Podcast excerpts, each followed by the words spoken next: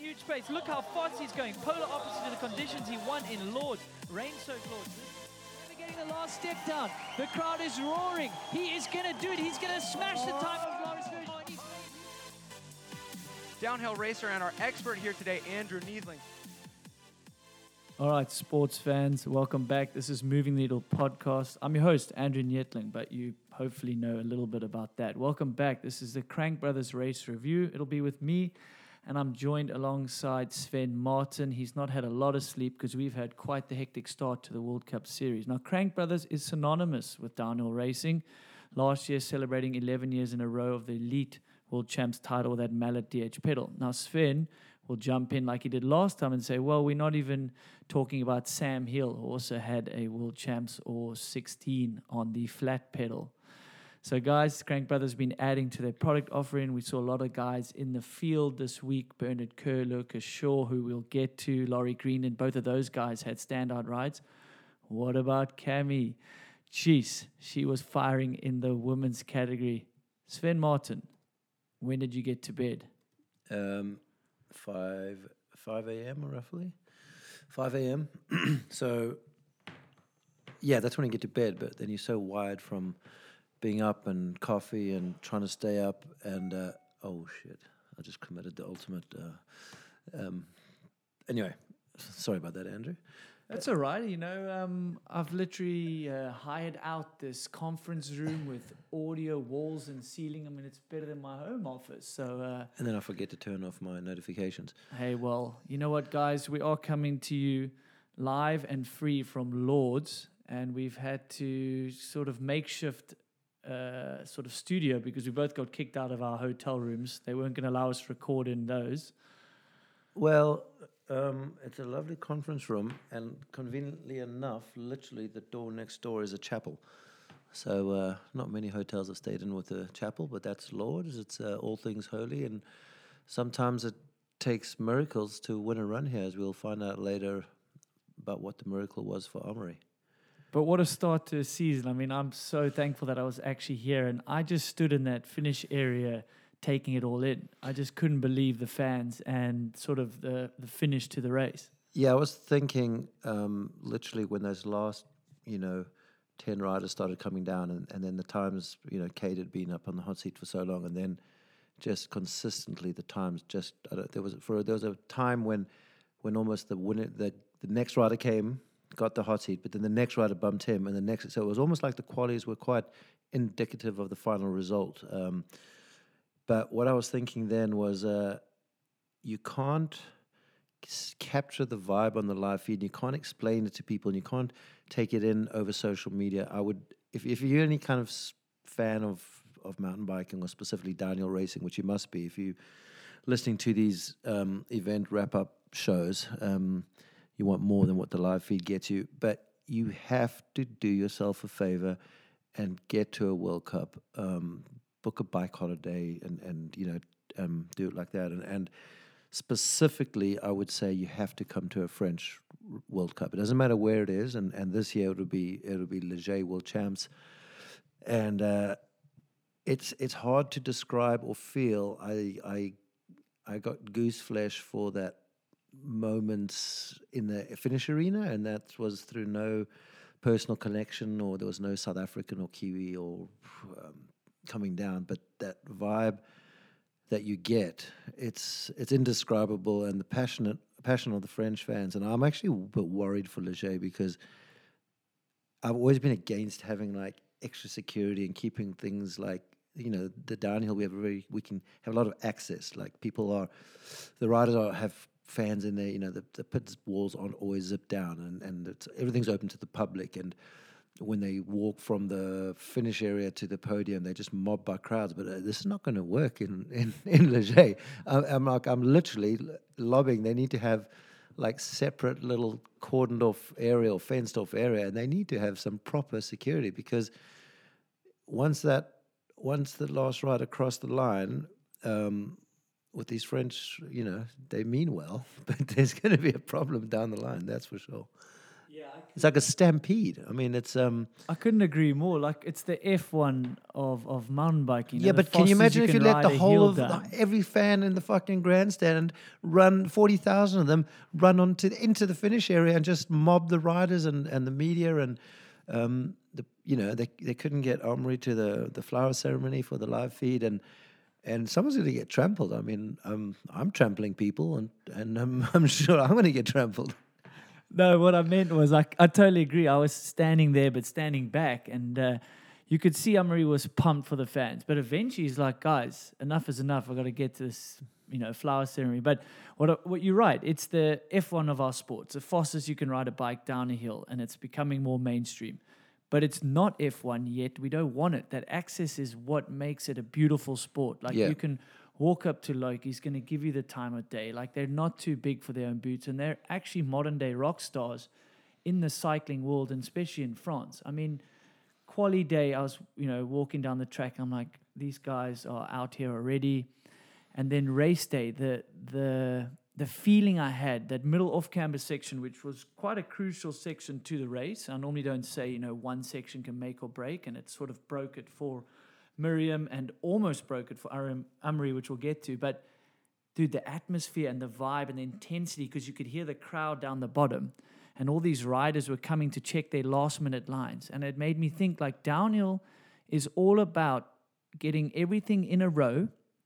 And if you have to change your line five minutes before the race because that race is blo- the ro- the line's blown, so be it. And you've got to be able to adapt because normally it's like everything's planned, it's methodical. It's just how fast can I hit it? I'm going to get better and better.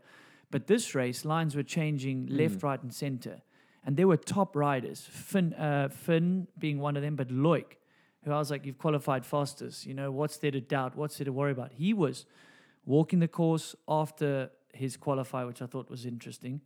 And then morning of the run, literally name a rider, he stopped and was sussing out that off camber section. Yeah, no, it's it. Um, what boggles my mind as well, though, taking that even one step further, um, the ability to say you've had a, a winning qualifying run and then you've done your practice run, but there's times when riders are even they get um, uh, a call from the from the pits and there's a report that this line is now gone.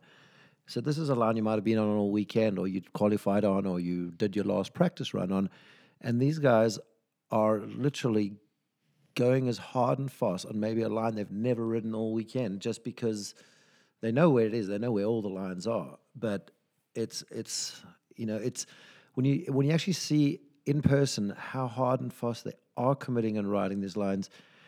It's easy to think, oh, you know, I can change line, ride sight and scene, or race enduro. You're kind of riding blind, but but at the pace and the the following knock on effects of changing your line, the fact that they can make that change so late in the game, or if they blow a line that they can correct, is is uh, is is pretty impressive. You know, it's um, yeah, it, that's that's like your mental head head head game, being able to do that.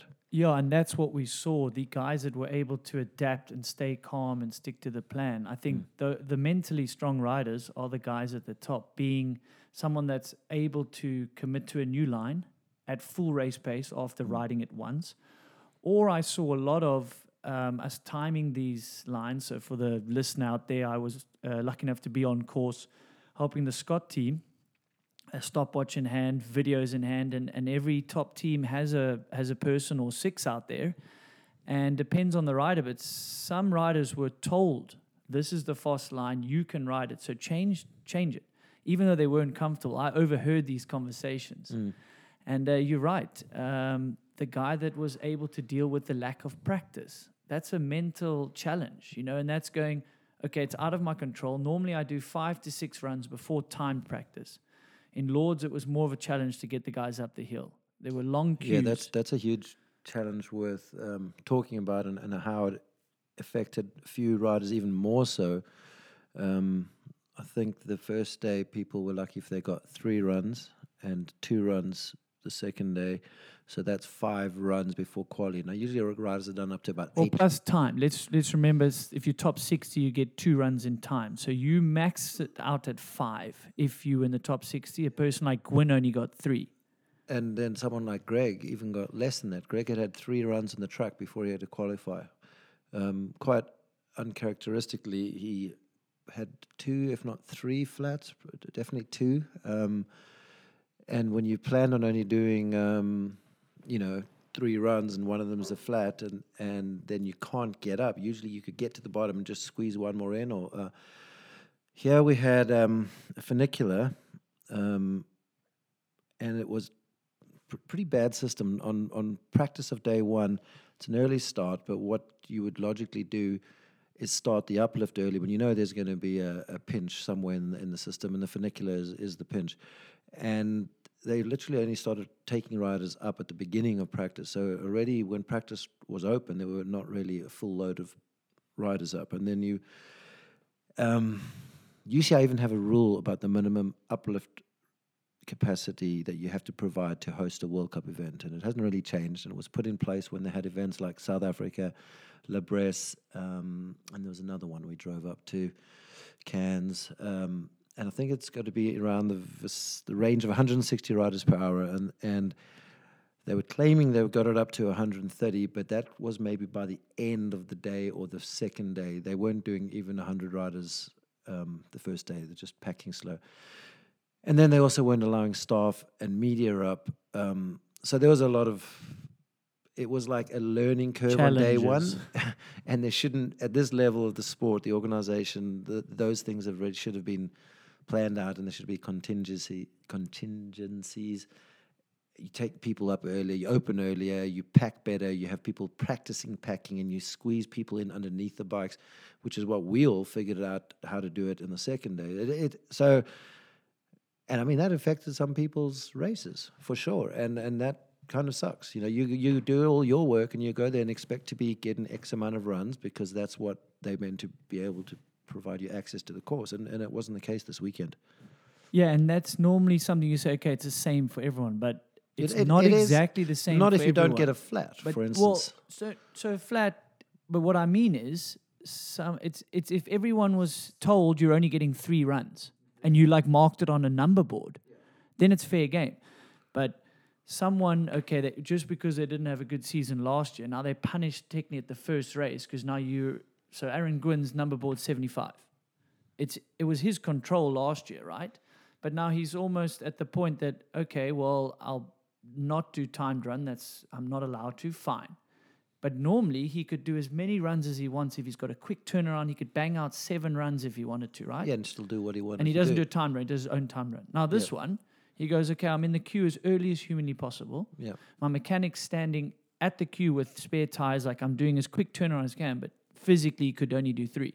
yeah. So he's unfortunately behind the eight ball. It's not a level, same level as playing field. same as Greg. Like it's not Loic's fault. Greg got a flat, Yeah. but Greg got a flat, so it definitely affected some riders more than others, even if you mentally was strong. Yeah, yeah. So, so that's something that if we come back to here needs to be figured out, and, and I don't know how you can figure out, but um, my worry is they're just going to reduce the field of Daniel. There's going to be some big changes, and um, we'll get into that later. But there were people here, and people you guys all know, so we'll we'll talk about that later. But um, I I, I worry because no one seems to have a say in what changes will be made, and we don't even have a calendar for next year, which is uh, also unheard of um, the year before. Um, but that's secondary to all the racing. Um, I don't know what what else to say about Lourdes. The other only gripe I have, um, get them you out of the didn't think it'd be a podcast without a few constructive gripes, but Sven's getting better about communicating them, though. No, this race was was awesome, um, and there's really nothing bad to say about this race other than the stupid funicular, um, which is quite cool.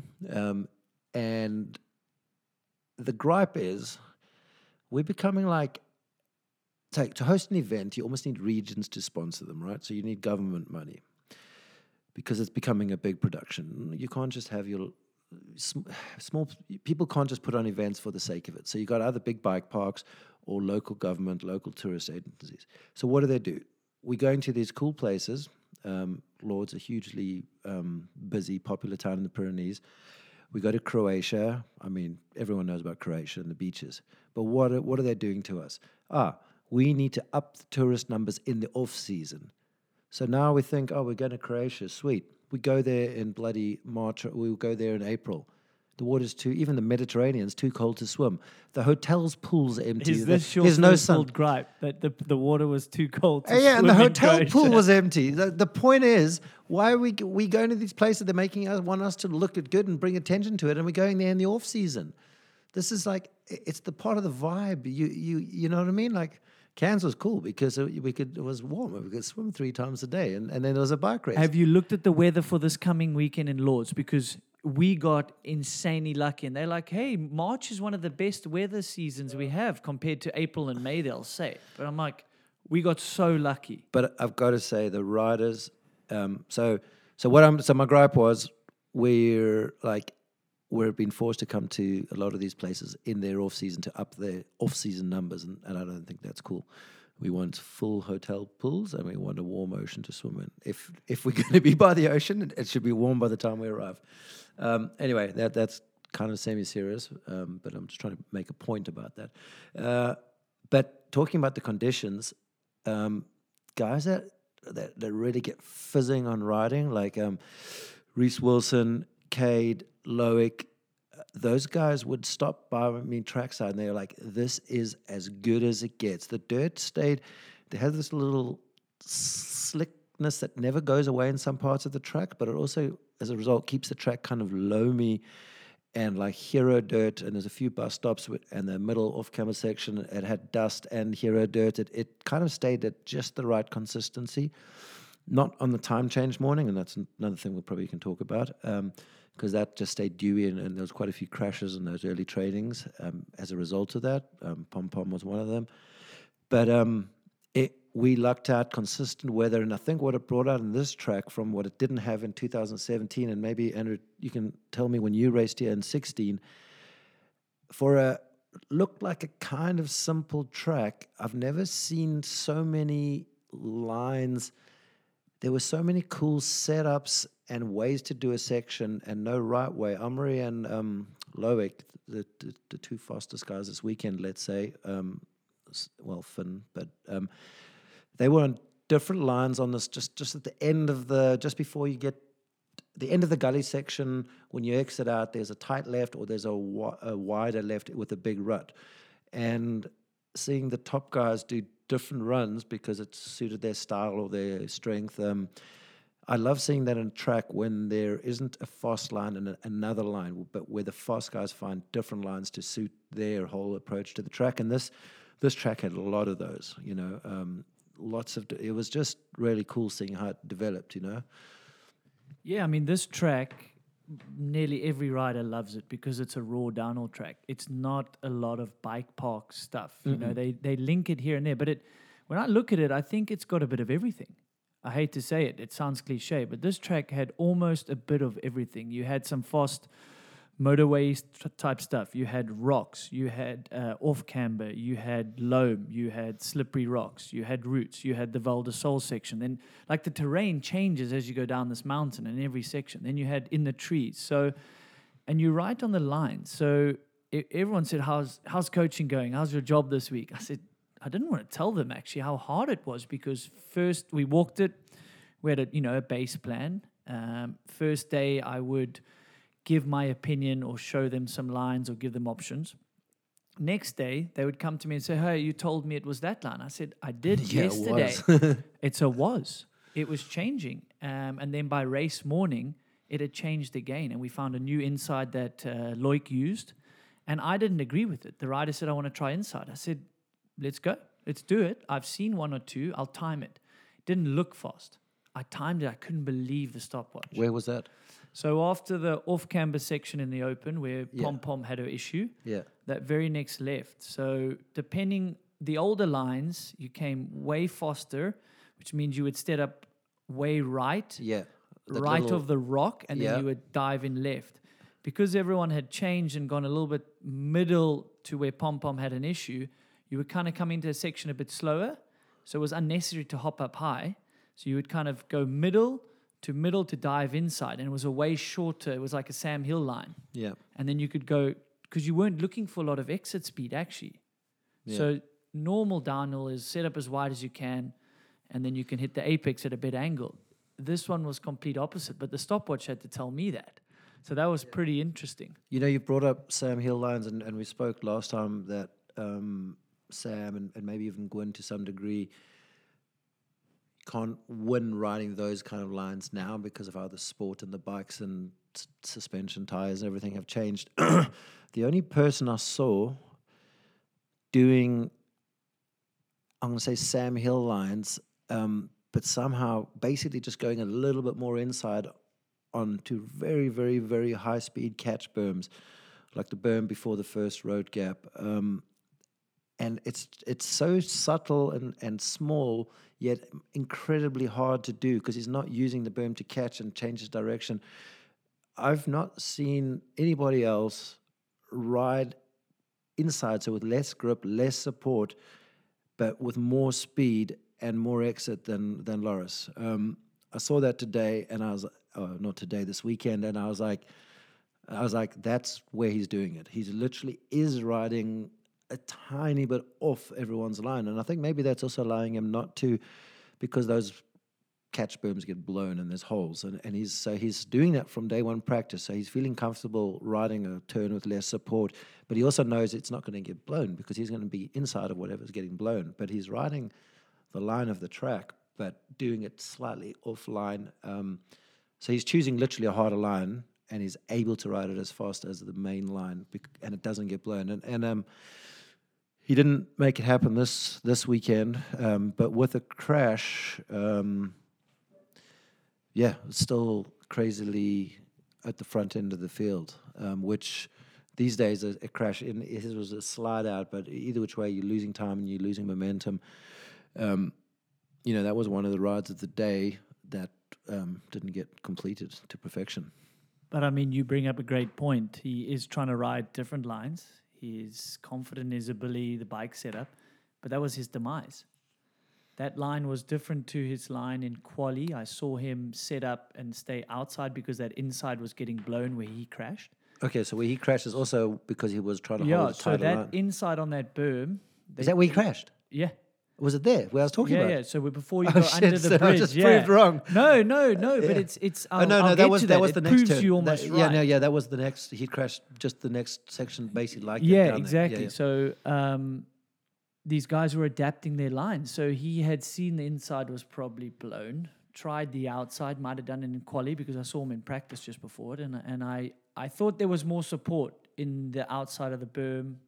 Think Loic did it. So this is just before you go under a bridge, and you do a gravel road gap. yeah. Um, so then Loris has decided with his ability, he's going to go back to the inside or, or maybe he just is going to ride the inside. But because he's having to go inside of the hole and adapt, he goes, okay, it's blown. Yeah. And he's in race mode. He's attacking. And that's where these different lines can get you in trouble. And ironically, you saw it. The back stepped out. He's riding in loose dirt. Not everyone's riding there anymore. And that's, that's more slippery than when Yeah. he was maybe doing it in practice, or people have pulled shit onto the track. And same as Sam Hill. It was almost like, you know, Sam Hill's riding inside of everyone, so he's riding in the shit, Yeah. like all the, the loose All the dirt tire and rub, all the tire rubber on the F one. which goes well a lot of the time, but if it goes south, like you're on the ground. And geez, Loic, uh, not Loic, uh, Loris had a great run. Yeah. He had a, good weekend. He was warming up to it. Qualifying looked a lot, almost perfectly close to our predictions. Um, well, actually, a number of our predictions in all over the show. There's so many. they that came we out, which was nice. It is nice to know we're not talking absolute horse shit when we come on here. But um, Loris is is that that's unfortunate for the the season. So we'll obviously just jump maybe into the men, um, and that's tough for his season. Even though he salvaged um, some good points, considering he literally hit the ground in a race run. Yeah. Um, yeah, going to our predictions, um, I've already forgotten what most of them were last week, but I do like. There's a couple of ones that I am happy to call. Uh, I said the only person that will disrupt the French washout on the podium would be Finn Iles. And I think in there, if we listen back, I put Amaury for the win and I put Finn for second. Um, and that's exactly what happened here. Um, I was actually very surprised that Loic qualified, like just straight off the bat. He he was, wow. that was uh, I went to unexpected because it's Loic um, and he's the World Cup um, overall from last year, but he coming from practice, he you know, and that's where maybe the importance of having all those guys on the hill.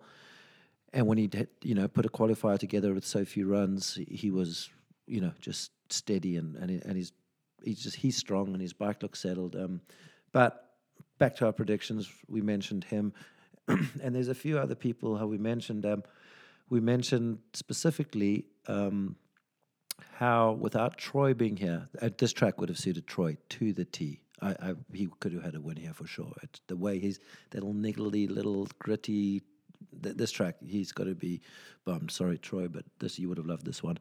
But we talked about how the dynamics of when your A rider is missing and how the B riders step up. Now, Mark Wallace didn't have a great weekend, um, but Lucas Shaw, new team, uh, Troy not being there, and you know just continued where he left off last year with straight into a podium. And and I was watching the little battle with him and Laurie because obviously we're going to compare the two. And in quali, I think they were eight and nine. Luca just getting the bump on on thing, and then here also like less than a second apart and a couple of positions in between. But um, so Luca took the, the versus Luca battle this race. We'll see who does it at, at uh, Fort William. I think Luca's pretty good there, but so is Laurie. Laurie. Um, so yeah, so that was pretty good. And we even mentioned how tough it is to make the French team. And we said, what about little people like Antoine Vidal, um, who qualified so well at World Champs? And then here, he I think he qualified maybe sixth or eighth, and then backed it up with the top 10 in race with one of the craziest best scrubs with the finish line drop. Um, that was. Uh, so it's, it's interesting. So we were on, yeah, we were on the money. We were on the on the on you know on on the trend. Um, with yeah with what we called out last week. Yeah, I mean we didn't have as much time to go through like all the team changes and what that might mean and the psychology behind Mm. that. But I did write a big article uh, about that, and I said it's going to be a win-win for Canyon and Luca, and and and I think it it's going to be throughout the season. But to do that at the first race, you know how much pressure that's taken off Luca, the team, for the rest of the season. So I think like Luca can There'll be a lot go of- from strength. Yeah, Like be- it's insane to land on the podium, first race of the season on a new team. That's great, and it's almost a middle finger to the old team. That's not how Luca rolls. no, no, and I and just- they I'm and just creating a little bit of like yeah know, drama. Yeah, drama. We, we like some we like some drama. And there. Laurie as well. Great ride. Yes, you're not on the podium or whatever. You're like in seventh, yeah, and you beat your teammate. but and Laurie didn't. a new bike. It's great for both of them, and I th- I thought those team changes were perfect fit, like win-win. But I also we spoke about um, people that haven't done a preseason race, and I believe Laurie was one of those guys. So you can do all your testing, but until you're pushing that, and he and he, he said, you know, like he's super happy with res- his result because it came on a new bike with very little, let's say, prep and effort, and, and doing that race run on the bike, which a lot of guys had done two race runs and two weekends um, back to back. Uh, Laurie didn't. Laurie wasn't any, at any of those. Um, so maybe he maybe should have. So I mean, he was so close to the front end with no race prep. So uh, you might they might think about that next year. Come into the season with with some intensity. Um, and then uh, and then the other thing that we were proven both wrong and right. Um, we said uh, Pom Pom was maybe going to be the winner here. She didn't qualify first, and she didn't take the win in, in the in the race. But we did speak about how flawless and how few mistakes Cami makes, and how she goes from strength to strength in terms of like her physical ability, and, and she's always strong on the bottom of the tracks, and, and she doesn't make mistakes, and not making mistakes basically got her the win here. Well, she's had the win three years in a row, the opening round. Um, people said she won last year's opening round, but she won world champs the previous year, which was the opening round. So we shouldn't be surprised when we overlook her for like the whole Vali versus Pom Pom and Tahnée. And, uh, you know, she's now f- well and truly in the conversation when we're talking about wins and, and not just podiums with, with the women. But, um, you know, she didn't have for the for a race winner, she didn't have. I'm not going to say impressive splits because like her last split was was impressive, but um, you know, she had fourths, thirds, fourths, and seconds at the, at all the splits, and but with no mistake at all, and carrying the, she was the strongest at the bottom of the track. So, um, yeah, three years in a row, first race win. So, sh you know, sh she's only going to get better and better and better. No, I mean we did mention that she's one of the the ladies with a win at the first round, and like you've just said, okay, but let's count world champs. It was the first Yeah. race of a season, so you have to. And um, she's one of the the women to beat. She's not just oh the newcomer getting better, but the the scary thing is, she's got the most potential to improve. Still, yeah, Still, yeah. like still, like not like oh there's your your capacity. Yeah. Like there's the ceiling. Yeah. Like for Cami, we don't really know what the ceiling is. yes, Pom Pom, I think is fair. We said she'd be fast. She was fast. She's got all the fastest splits, and she had a huge moment. Sven, you might have missed it because you've actually. no, gotta it's, be I actually watched that one. But I mean, that moment she had, Yeah. and she still had some of the fastest splits to the bottom. That rattled her. You could see afterwards she was kind of riding tighter. Like a crash like that is, I mean, she could have really got hurt again with that near crash. Um, Let's unpack Pom Pom's race day, um, and we'll do the same. true, yeah, you've got some yeah, we'll do- inside we'll do info the there as well. with Amaury. Um, because uh, Pom Pom's what was we saw on the live feed her like swap out and saving it and somehow saving it. That's essentially what happened to Amaury in his run off camber. Um, so Pom Pom first practice run in the morning. So we have time change. Um, it was dark when the first funiculars were going up. The system was now dialed, packing the riders in, um, so there was no issues there. But when you plan a race on the time change weekend, um, you have an extra hour of daylight at the end of the day. Uh, Come on, you then you start if the schedule started at eight every day, and now the time changes, so essentially it's starting at seven. Now you're putting on race day the women and the and the juniors, and you're putting them on a completely different track. It's completely the dew doesn't wear off. Um, you just start the whole schedule one hour later. You have one hour extra sun in the end of the day. So the fact that and the team managers brought this up, you say I wouldn't. They were like, no, that's the schedule. That's the schedule. So, and I'm going to not blame things, but when you get on a track, and, and this has happened before at um, Andorra Andorra World Champs. Um, I think there might have been a time change as well. Well, anyway, but the women and the juniors are always getting hosed with this. And when you have a time change weekend, it, it's it really shouldn't be acceptable.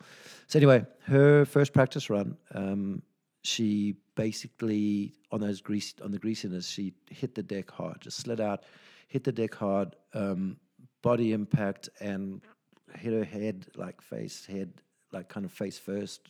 Um, and we were worried because the end of time, end of training came down. She hadn't come, and she was the only um, woman that hadn't come down.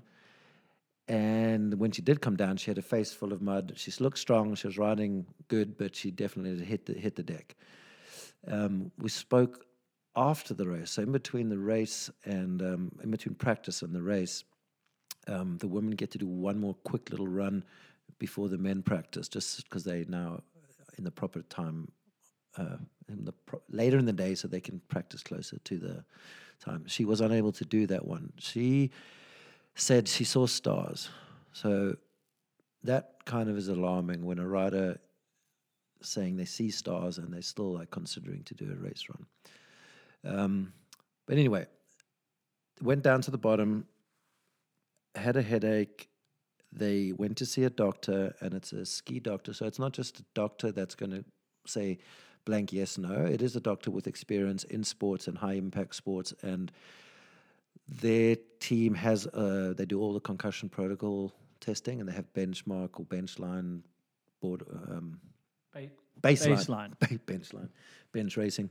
Um, and he said, "Well, we're not going to make the call now." She didn't do that other practice run. Um, we're going to wait till you do your warm up if you choose to race. And then Pom Pom was hadn't decided right just before um, they go up. She decided, okay, I'm going to do my warm up, see how I go. Um, did a warm up, and they kept doing the the testing. I'm not sure what testing they're doing, and uh, she chose to to race.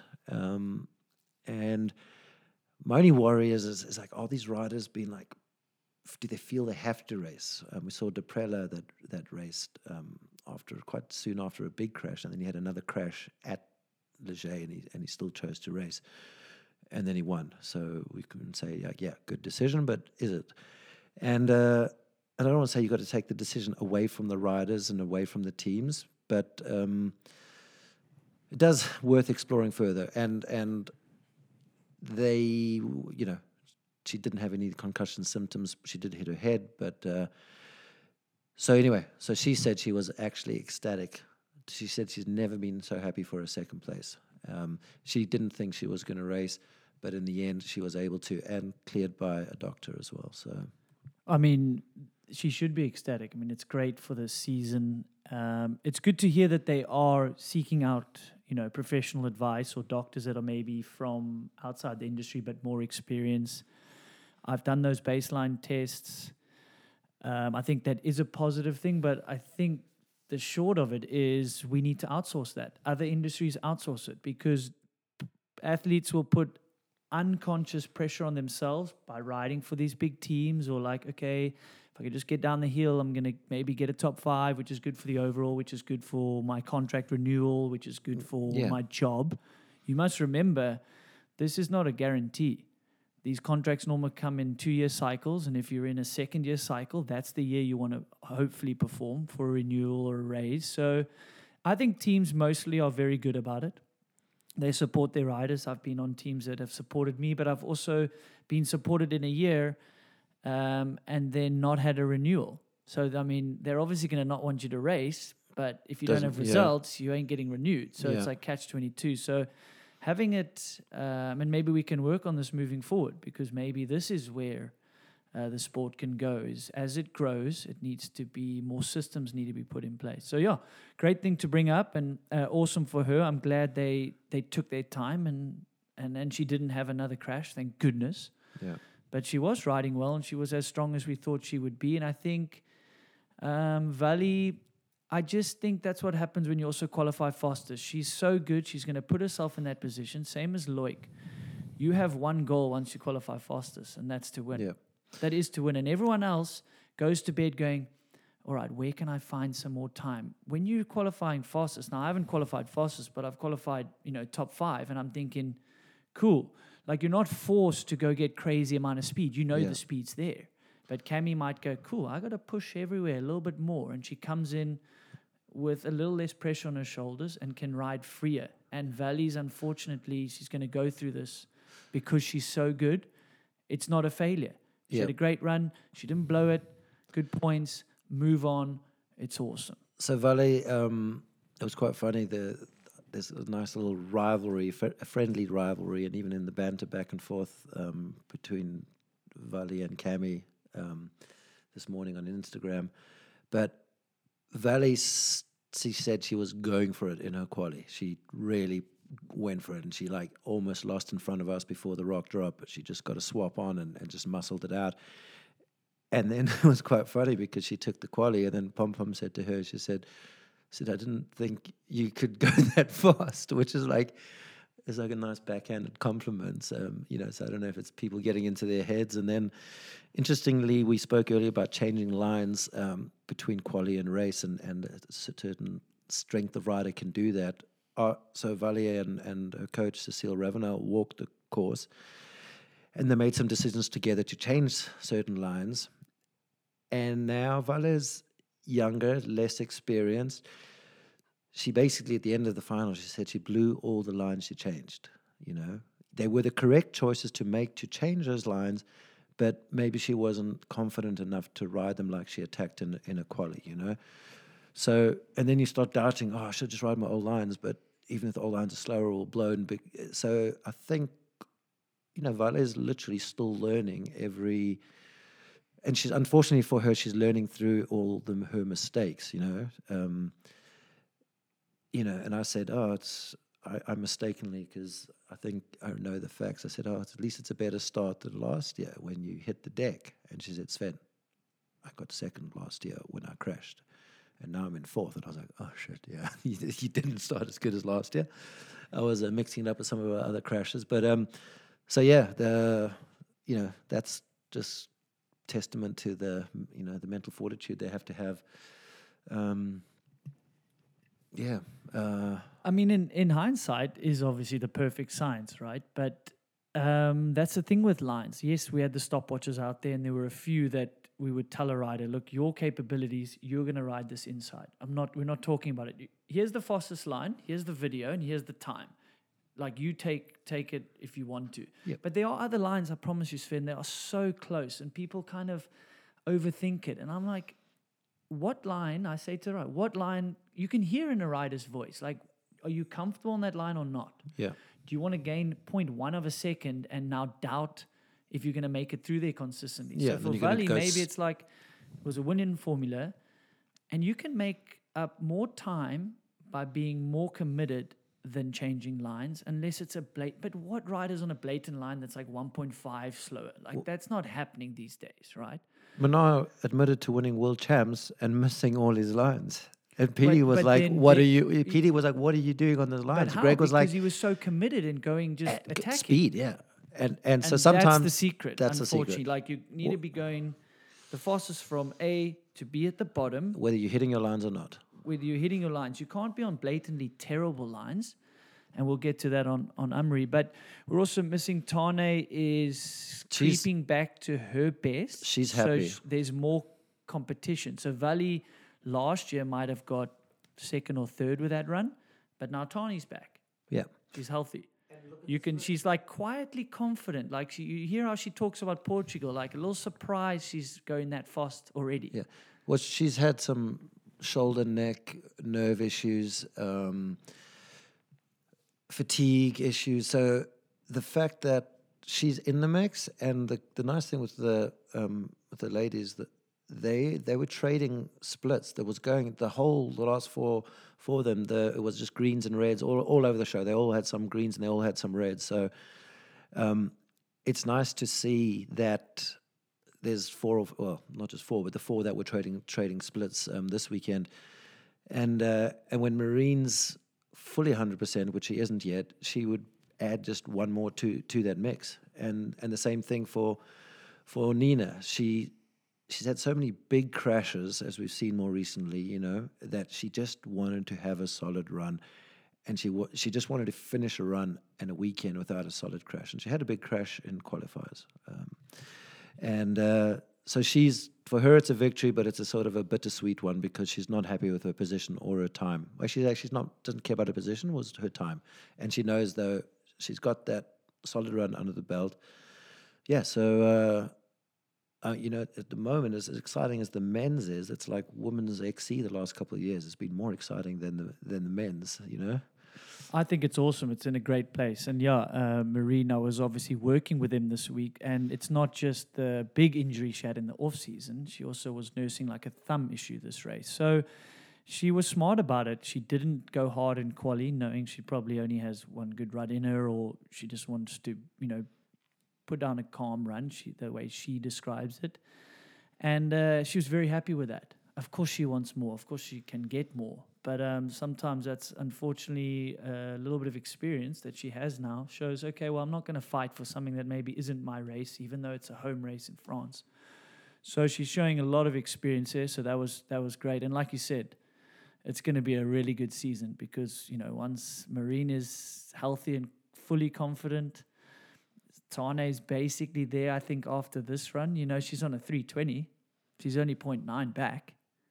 Yeah, It's bloody well almost a win already. So uh, yeah, it's uh, it's great to see. Um, it's uh, Talking about Tahnée, um, I know this is a race podcast, but these days, like nearly all my work goes to social media. You know, ninety percent of my shots are probably seen on people's phones, um, not in a magazine or not on a full full page. But Tahnée did a post with her her new bike and a new kit. The amount of comments, interaction. What, you can't believe it. He's It- probably outshining. She's outshining. no, she. I'm going to say she is the most valuable out of all the Daniel races. She's possibly has the most power. We're going to call it power, and uh, how she's not getting like an outside the indu- industry, whether it be uh, people going to like Well, I mean, depends who's looking no. at the poster. Like, wh- what No, product is she going to promote? She, she promote? has. She's promoting to everyone.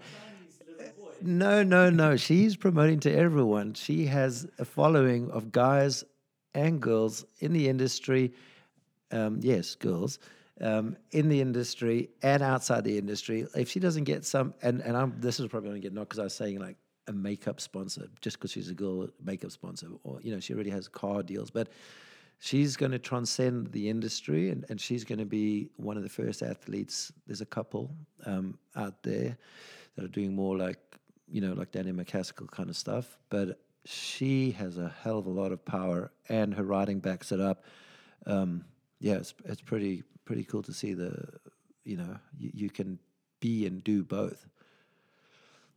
Yeah, I think there's a time and a place, and I think she's doing it well, and she's aware of it. We spoke about it on a podcast when I interviewed her. It was actually a really good chat. Um, Yeah, she just posted one. and she's open about it. Like she's not hiding from the fact that it is important, and uh, she obviously enjoys it as well. She's authentic on it, mm-hmm. and some riders don't enjoy it, and whether that's good or bad, they want to race their bike. They might not want to deal with it. So it's an interesting time, and I just hope the you know the sponsors and the industry doesn't put too much pressure on that side, so that she can focus on racing, if it's which clearly is still her passion and her skill set. You know. I think I need to hit her up. I'll be her agent, and I'm going to bring her some some big outside the industry money. Do it.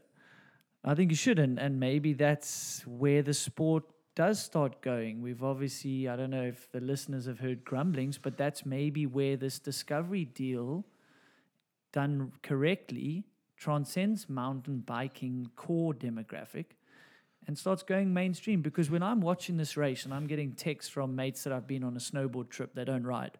One or two in the group ride. And they're like, Lourdes is starting. And then I send a video like in the finish, and they're like, No Yeah. ways, you're there. I'm like, you have no idea. They're like, these races are insane. I'm like, it's it's mental. And then Yeah. they're like, coming from you, we think it's mental, but do you think it's mental? I'm like, the sport is progressing every race and every year. So I have no doubt that done correctly, this sport can transcend downhill skiing in the winter. Like that sport's great to watch, right? If you're Yeah. not even a skier, you're like, wow, that's Yeah, exciting but everyone's ridden a bicycle, so they a can relate. A bicycle, and then you're like, but he's going over this rock and route, and he's going over this jump, and then he's crashing the turn. Like downhill skiing's amazing, right? Yeah. But you don't really want to see crashes because it's horrific, right? Yeah.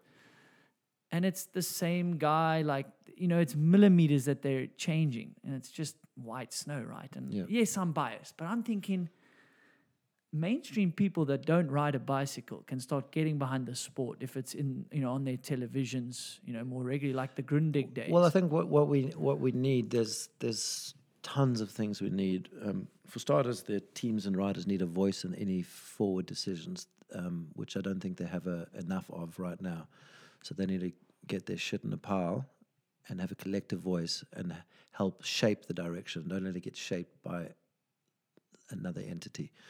Um, but more importantly, I think the only thing f- from us as viewers, and, and you guys listen to the show, what like we get to see everything the whole weekend, and there's lots to see, and we do get a few little highlight shows. But you know, I miss those days of like Dirt TV when the Parkins would do like, you know, and then they worked for Red Bull TV, where you're almost seeing the day's story unfold in a ten minute like webisode. So I think it would be great to see more. And even if some of it's pay per view or all of it's pay per view, if you're a core fan, yeah, they film all the qualifying runs. Why can't we see them?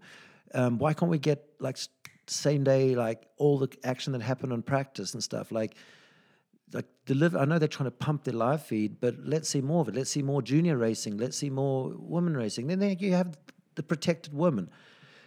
Nina gets protected because she crashes in qualifying, yet she doesn't come on the live feed because they put the protected woman like at the end and they didn't include him with the live feed woman. It's like, and then she has the sits in the hot seat for a long time and no one's ever seen her run. Um, I can't, I don't know if Kade's run was on the live feed um, or not, but I'm maybe thinking it wasn't, and he was on the hot seat for hours. So anyway, lots to unpack. But like you said, there is talks. Um, and the interesting thing that I can share, and I still don't know actually his position or, or how he's been involved in the decisions, but Chris Ball from the Enduro World, World Series, um, he was here this weekend, and Discovery oh, in I'm not sure which company exactly, but through Discovery and that whole parent group, they own.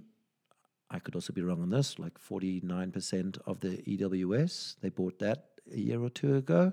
Just so everyone knows, these are Sven's opinions. Yeah. I am cannot be held accountable no, no, this for is- any of this. So basically, to back it up, 10 years ago, Chris was the technical delegate, the downhill technical delegate at the UCI, and did an amazing job, well respected by all the riders and teams. He was a get shit done kind of guy, and he would do all the course maintenance as well as the scheduling. So he was, since he left the UCI, we didn't have a replacement in downhill looking out for the downhillers' rights. They, we had uh, technical delegates and course people that were in charge of the course, but we never had that link between the course and the UCI. Chris used to be in that position, and he actually left the UCI because he had made a number of suggestions and he was formulating the idea of doing enduro racing for the UCI as well as in making certain decisions which couldn't basically that's why he left he, he couldn't kind of he wasn't happy with things were going but I, I can't speak for him 10 years later he's developed and run a hugely successful series and by chance or by fate it looks like he might be involved in some way shape or form in the future of downhill um, and yeah, it, it's quite frustrating for all of us because the future is we're talking about next year, but we have no idea how it's going to change. And there's murmurings of r- more races up in the teens, but I don't know how the teams can afford that. You know, if you're having 13, 14, and there's talk about downhill snow races, there's talk about cutting the size of the field. Now so these are all the rumors. These are all rumors because these are going. Yeah, this is. but what I what I am what I am happy to see because prior to this coming into the race, I was like, who's going to be making these decisions in the downhill? Because it looked like the UCI are, wanting less control of the actual events. They want to show up as commissaires and between the local organizer and whoever the new person, um, whether that be Discovery or, or Chris Ball, or I don't even know if that is the case.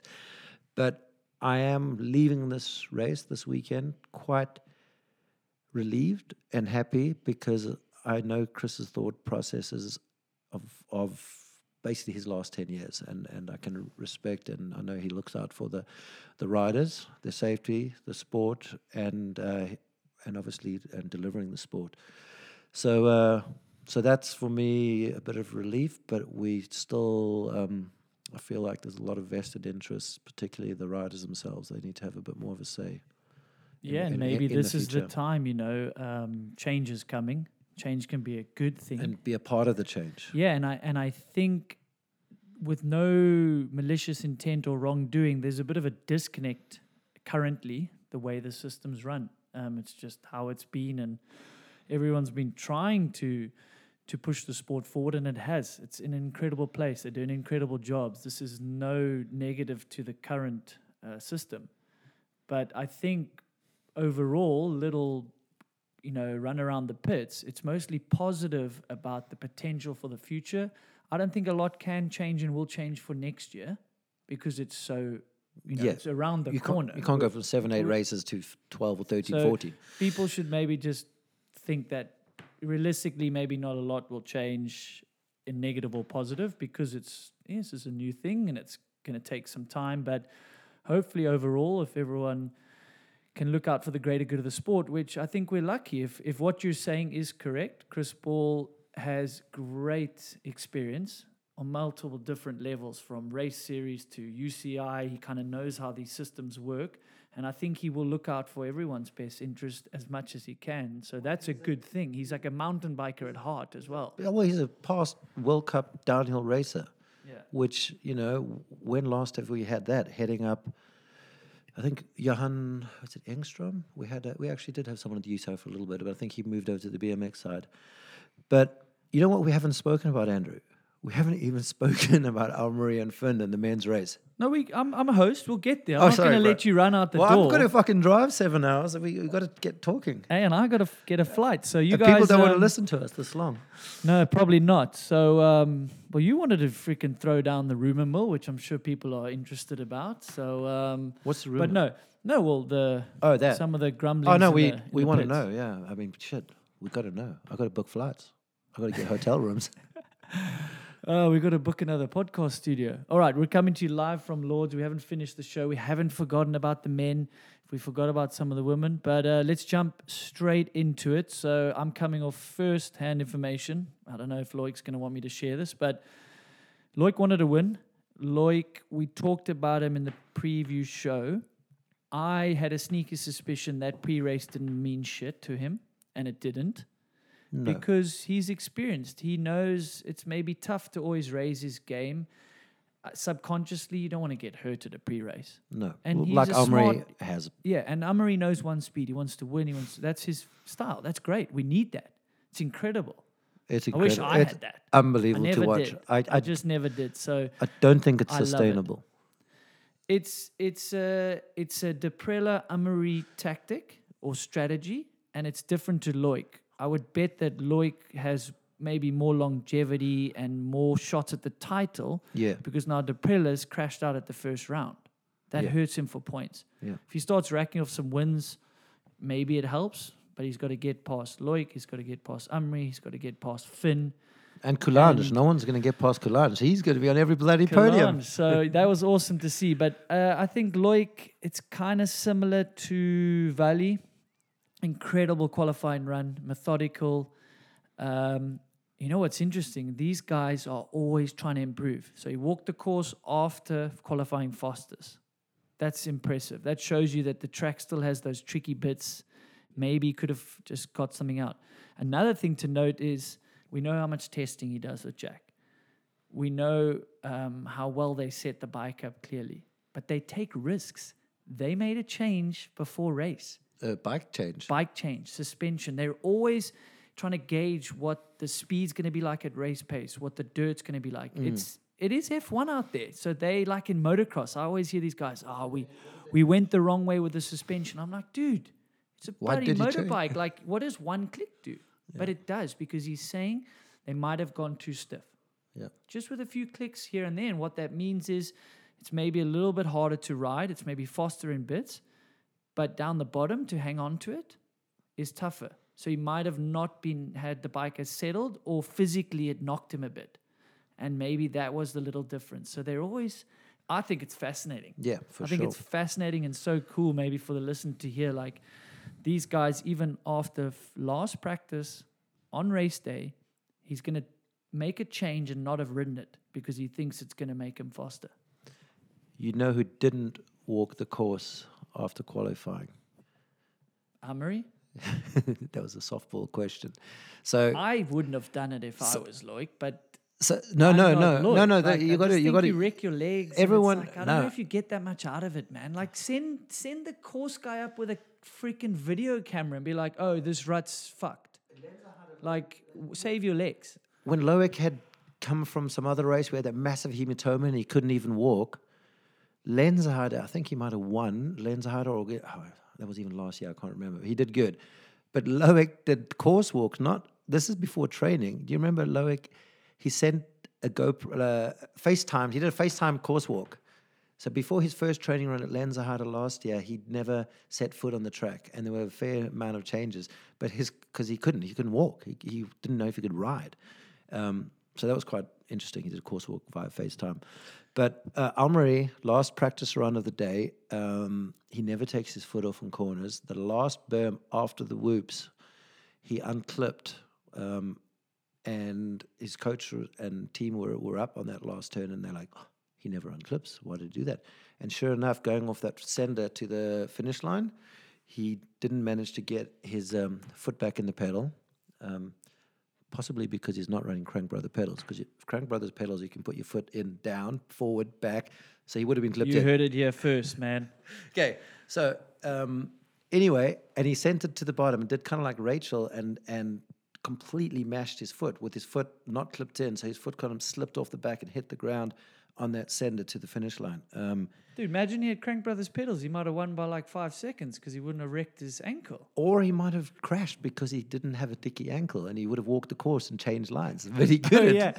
So yeah, he- everything has a knock on effect in life. Yeah, it's like a butterfly flapping its wings in Brazil. Um, anyway, Amaury literally did five hours of physio on his foot off on on Saturday um, afternoon.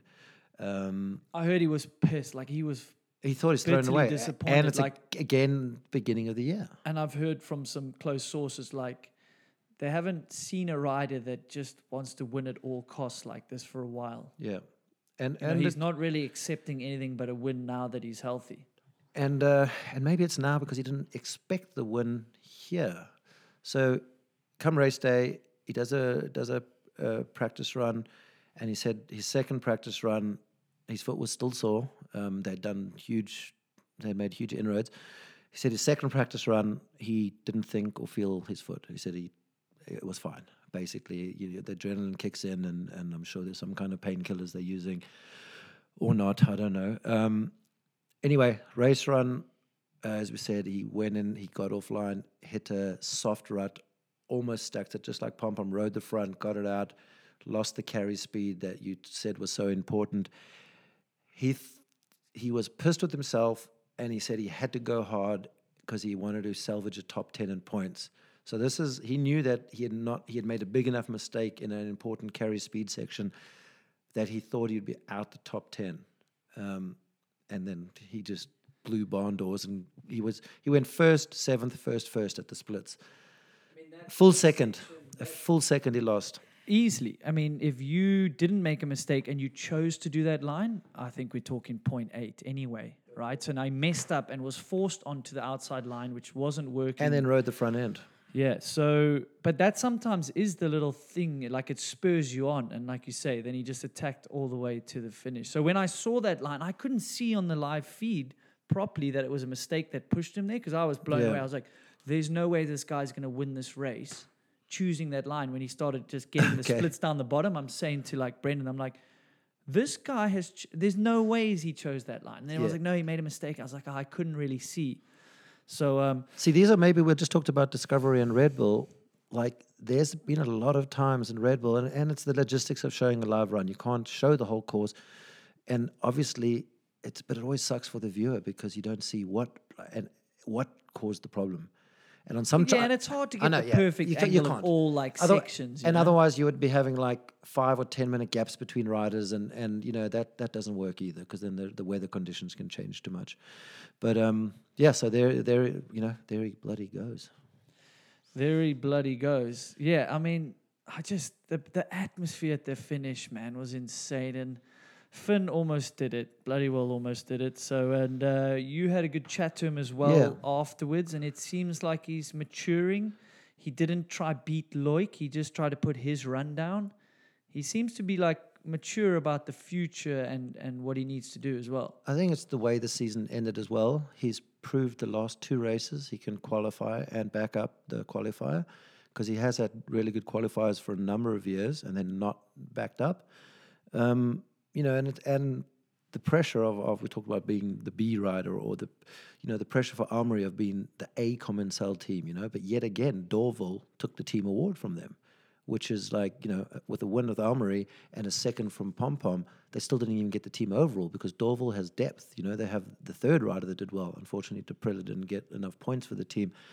And then with Finn, um, the internet's like, yeah, finally for the first time, Finn's beaten Loic. But no, he's beating him more than five times at, at World Cups. So it's it's not a first. And he didn't just beat him for the first time without some one of them having a, a, crash. Um, but the kid is like strong, mature. He's he's actually thoughtful. He's pensive, but then he also has that little bit of like cocky hunger, attitude, and swagger. I'll say.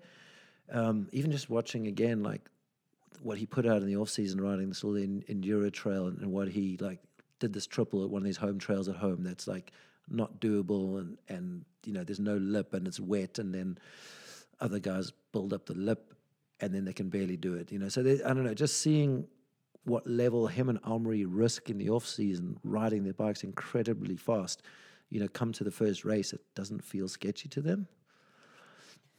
Yeah, I mean, uh, I, I do think that cockiness is still there, but he seems to be managing it at least to the outside, which is good. Yeah. and I think it's it's helping him focus on what he should be, and that's getting down the hill as as fast as he can. And Loic for sure doesn't want to get beat by him.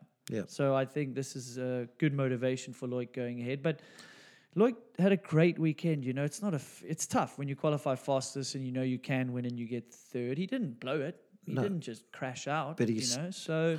But he still has never won in France. But he hasn't, and that's another thing. He left the breakfast table, and like, I hope it's okay. Maybe you listen to it, maybe you don't. We know Greg listens to this, which we can also get into. So shout out to Greg Minnaar. He said he listened to a little bit, but Sven reckons he listened to the whole thing. Greg said he just scanned ahead, like just skimmed it. But I, I know he listened to every word. Yeah, no, I mean, He did- he did say- everyone's a race fan. If you can like pick up a little bit of info or get pissed at us because we said you weren't going to be on pace at the first race due to my past factual data that I looked at, I want him to be fast, but it's freaking tough for him. It's tough for him, I think, as he gets older to lift his game, you know, like these young guys do so early in a season. So there's that. But um, I think for Greg, Greg only getting 16th with someone that's had that many World Cup wins in the current Rainbow jersey to everyone else that looks like a fail.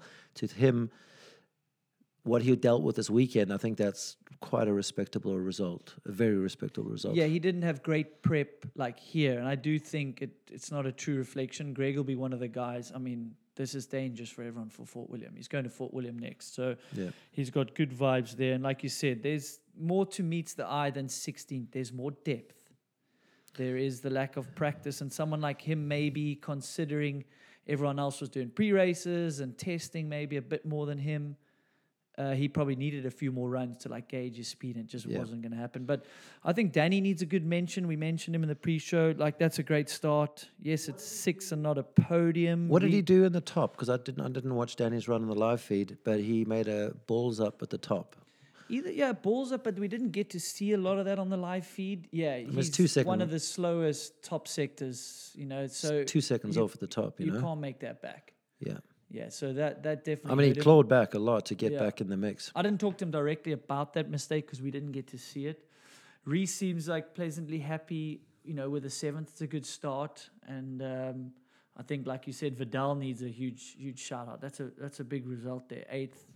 He's he's from uh, he's one of the kids that uh, I love watching ride and, and just in general in the pits. He's kind of like a little bit like Kade, but where Kade does all the crazy million different bike skill things, he has that that um, you know it's almost like the kid's got ADD or or he just can't sit still. It, it's um, and these riders they find a way to channel those like th- that that excitement and the and it and his developing skills.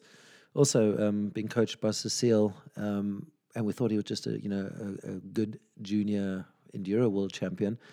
Um, but a couple other enduros, Martin Maes, uh, uh, Connor Fearon on a 154 millimeter rear travel bike, Connor Fearon. It's only 154 mil. I thought it's One- like 170. The rear is 154. I also thought Martin's was more in the vicinity of Did you 170. watch Martin in practice? Martin was phenomenal. Like No, I honestly s- thought the opposite. I, I was I must have just caught him on like off sections. no, I I, was like, oh, that's Martin on uh, Orbea. yeah, And I was like, oh, that's great. That's cool. I'm like, well, oh, okay. And then he qualifies like 17th or something. yeah, And I was like, well, that's. But Martin Maes to me is like, he's a bike racer. yeah. Like, he's in just like, he's got to race it. Like when he rocked up at Sea Otter, and he's like, oh, this is slalom. How, how does How it you- work? how does Oh, slalom work? oh, I'll just win it as well. So to me, it's like, he might not look the best in practice or you might not look flashy, but he can get from A to B hellishly quickly if the, you know, like when the stopwatch is on. So that was pretty cool, definitely. And then Elephant in the Room. And I think again, like Greg, there were some other influences which people might say, well, that's a lot more excuses. But Gwin's leaving here scratching his head, even though I saw the crash he had from the top. To me, that was one of those crashes from my side. If I'd had that crash, you literally get up and you're like, I hate this sport. I hate this sport. I'm done with it. Like it was nasty. It came out of nowhere. He landed sort of like he basically like swan dived head and hands first down like a rock section at pretty good speed out of nowhere. Like he went to set up and the back will just like flicked on some gravel. Is this the one in training? Yeah, before? the one in training, and then it high side back, and it just like spat him over the front, like Yeah. lawn darted down these rocks, Yeah. just and you just like it was like watching a train wreck, and I was like, oh, that's not good. And he took a long time to get back up. He's on the side of the track, you know, looking at the bike, and he didn't just ride off that quick. yeah, So that definitely doesn't matter what ride you are, that knocks your confidence. And um, it's sometimes tough to come back from that. And I know he's developing the bike and, and all these other things, but it's also a tough pill to swallow when Dakota's put in a good run. Yeah, but it, it it also does tell us that the the the you know Dakota's put in better runs at World Cups, but I'm um, you know I, I think the bike seems to be working. The bike looked good under them uh, visually, and uh, I just think they just got it a little bit too late.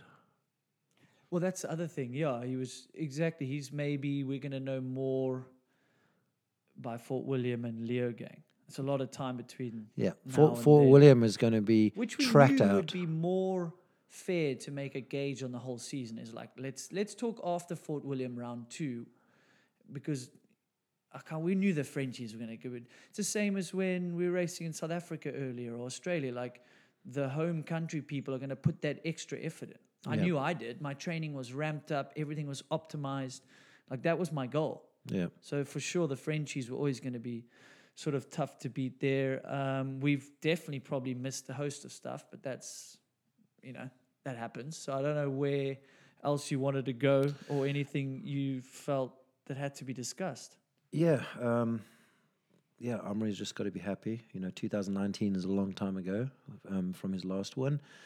Um, everyone's going to be recovered and back in the mix. I I have a feeling Troy possibly won't even be back yet before Willem, which will, which could yeah, be I a don't shocker. think he will. uh, which means Leogang too. Um, I heard Andorra track is a whole new track, and there's a whole lot of controversy because it's basically we can't finish in town anymore where we used to, and that track was amazing for that very reason.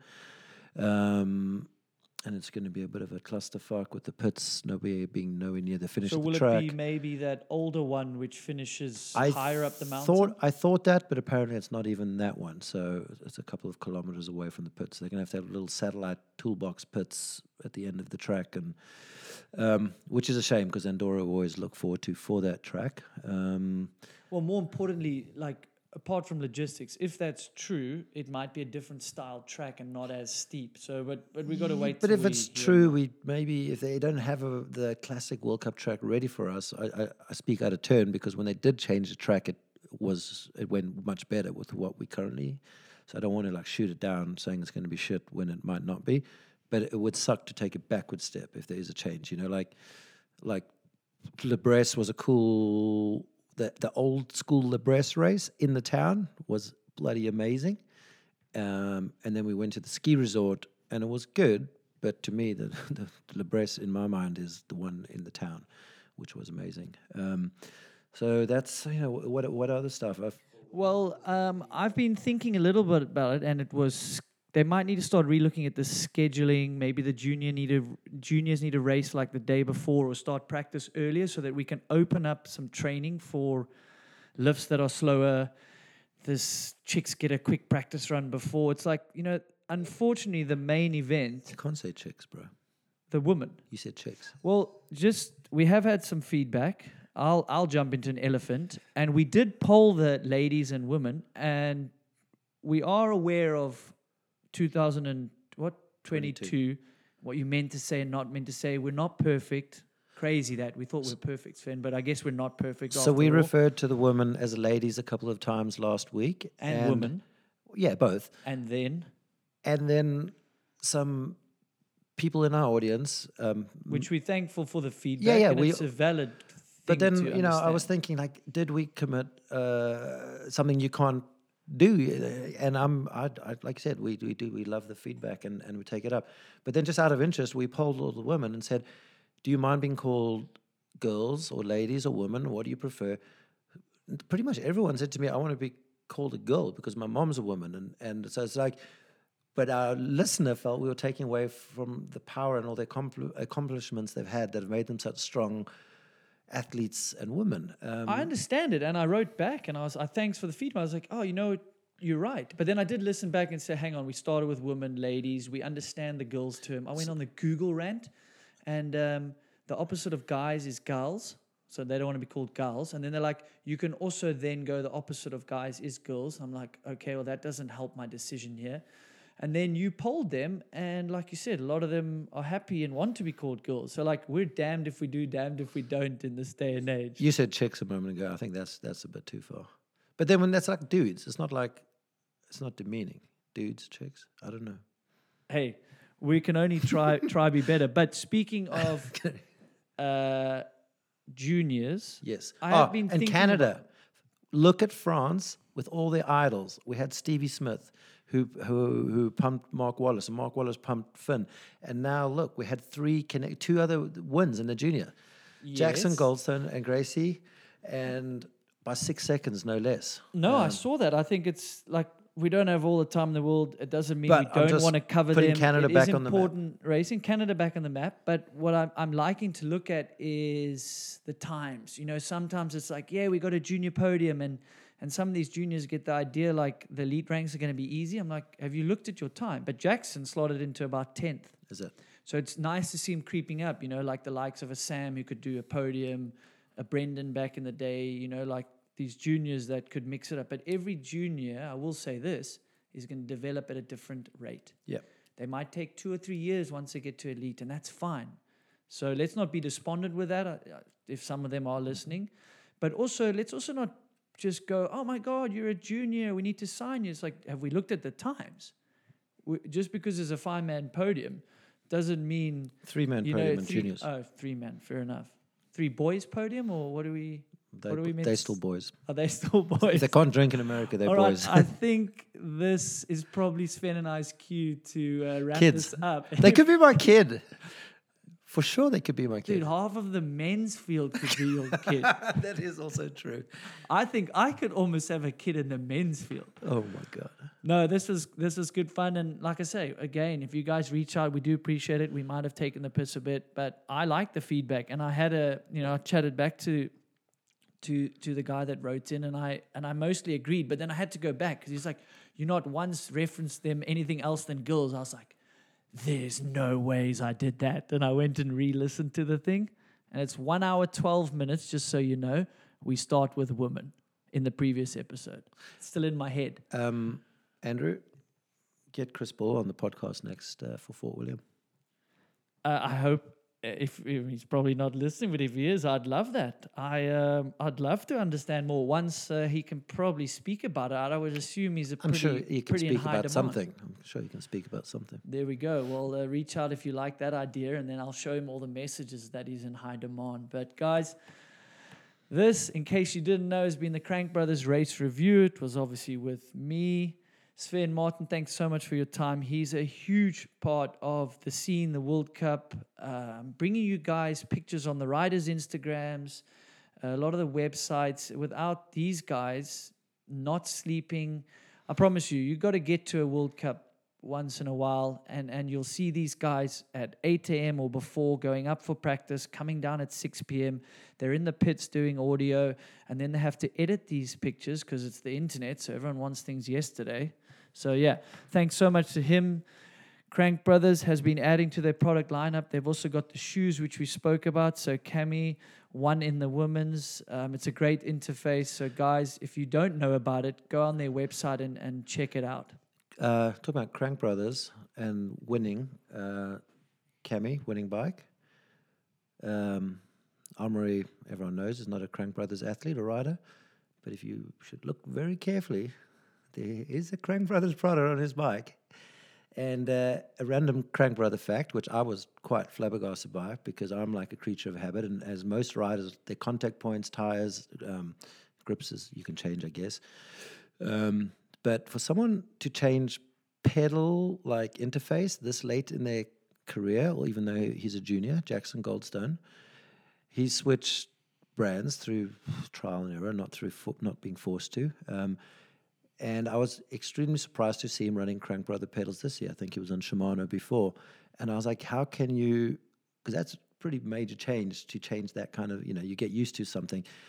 And he said, yeah, he did it obviously in the off season, and it was extremely frustrating. Like when everyone changes anything, you fall over it because the release is different, and you know whatever it is. And um, yeah, his first race in Crank Brother pedals. Oh, there you have it there. But another side note to that is someone, as a creature of habit, Eddie Masters runs the shoes, but on Shimano pedals. Yeah. So it's not just one size fits all, and just because you have the shoes, you have to have the pedals. If you're at home and you're like, no, no, but I, I don't want to change. Like I really like my pedals. That's fine. Yeah. The shoes work just as well, and I'm blown away by the shoes. Um, any more talk about Crank Brothers? And I need to be getting a check too. Uh, yeah, it'll be in, in the mail, Sven. I'll buy you a couple seven beers or coffees on the drive to the airport. Guys, we've done a, a live podcast from Lourdes. We've uh, sort of snuck into uh, pretty nice. Hopefully, the audio is good for you. Oh, We're in the chapel. Side note, I do get the feedback. Uh, I guess I'm not perfect after all. I messed the sound up the last episode, but thanks for putting up with it and trying to listen to it.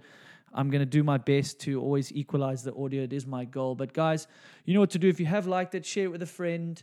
Uh, Sven takes a lot of his own time to just come and sit and, and give you more info. I end up editing this probably the whole 10 hour flight on the way back. Like, subscribe, reach out. You know what to do. Thanks very much.